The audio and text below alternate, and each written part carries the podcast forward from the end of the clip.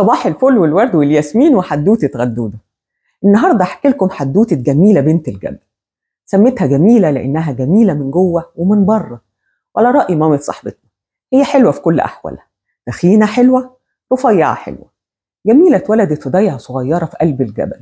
بنت وسط اخوات صبيان وبنات كتير. حياتهم كانت هادية وبسيطة. مامتها كانت تصحيهم كل يوم من الفجر. يعملوا الفطار وينظفوا البيت ويمسحوه ويعملوا الغدا. علشان على أذان الظهر كل شيء يكون جاهز. وتضحك مامتهم وتقول لهم خلاص تقدروا ترجعوا تناموا دلوقتي. وطبعا ده ما كانش بيحصل لأن دايما كان في حاجة بتتعمل. يأكلوا المعيز يجهزوا المؤن الأكل الصيفي اللي بيتخزن عشان الشتاء الطحين اللي بيجي لهم في أكياس قماش كبيرة بيضة ولازم يتقسم والحطب. بس الحطب بقى ده ليه حكاية تانية خالص. قبل ما يترتب ويتخزن. الغابة كانت على بعد 3 كيلو متر من بيتهم. باباهم كان يقطع الحطب ويعملوا حزم صغيرة عشان جميلة واخواتها يقدروا يشيلوه. البنات كانوا يقسموا بعض على طول الطريق. كل واحدة تمشي شوية تناول أختها وترجع لمكانها الأولاني لغاية ما وصلوه كله للبيت. لا وإيه؟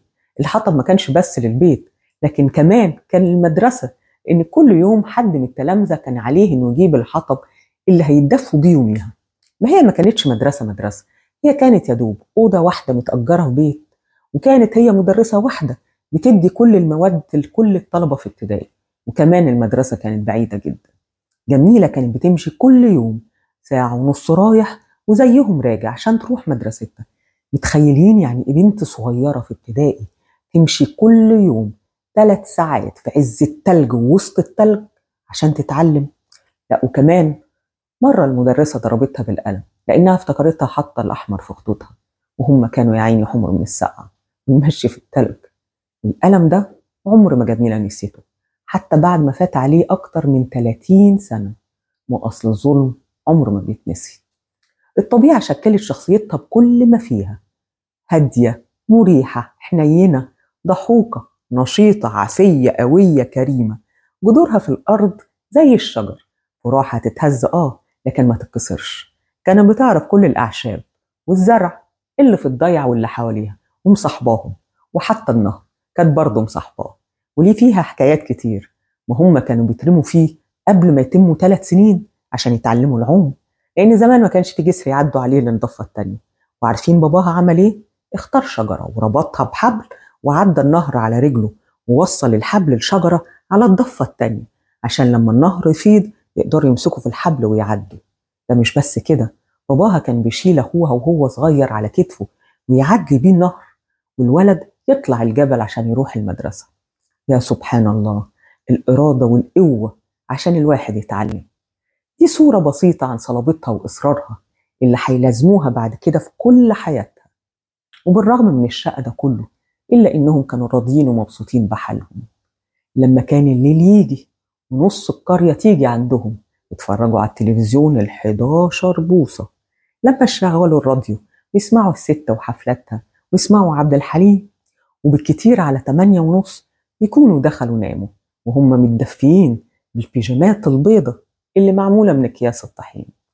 وبعد ابتدائي راحت المدينة عند أخوها عشان تكمل تعليمها. وقبل ما تاخد البكالوريا وفي الصيف قلبها دق لأول مرة. وحبت واحد قريبه كان يعدي على الموتوسيكل ويزمر. عشان تبص عليه. وفضلت سنة كاملة تسمع الكاسيت اللي هو عامله لها وتسمع أغنية نجاة كم أهواك يا أمن ومامتها عرفت بالحكاية. ما أصل في الوقت ده ما كانش فيه تليفونات. فلما كانت بتكلمه كان السنترال بيحول المكالمة على تليفون البيت.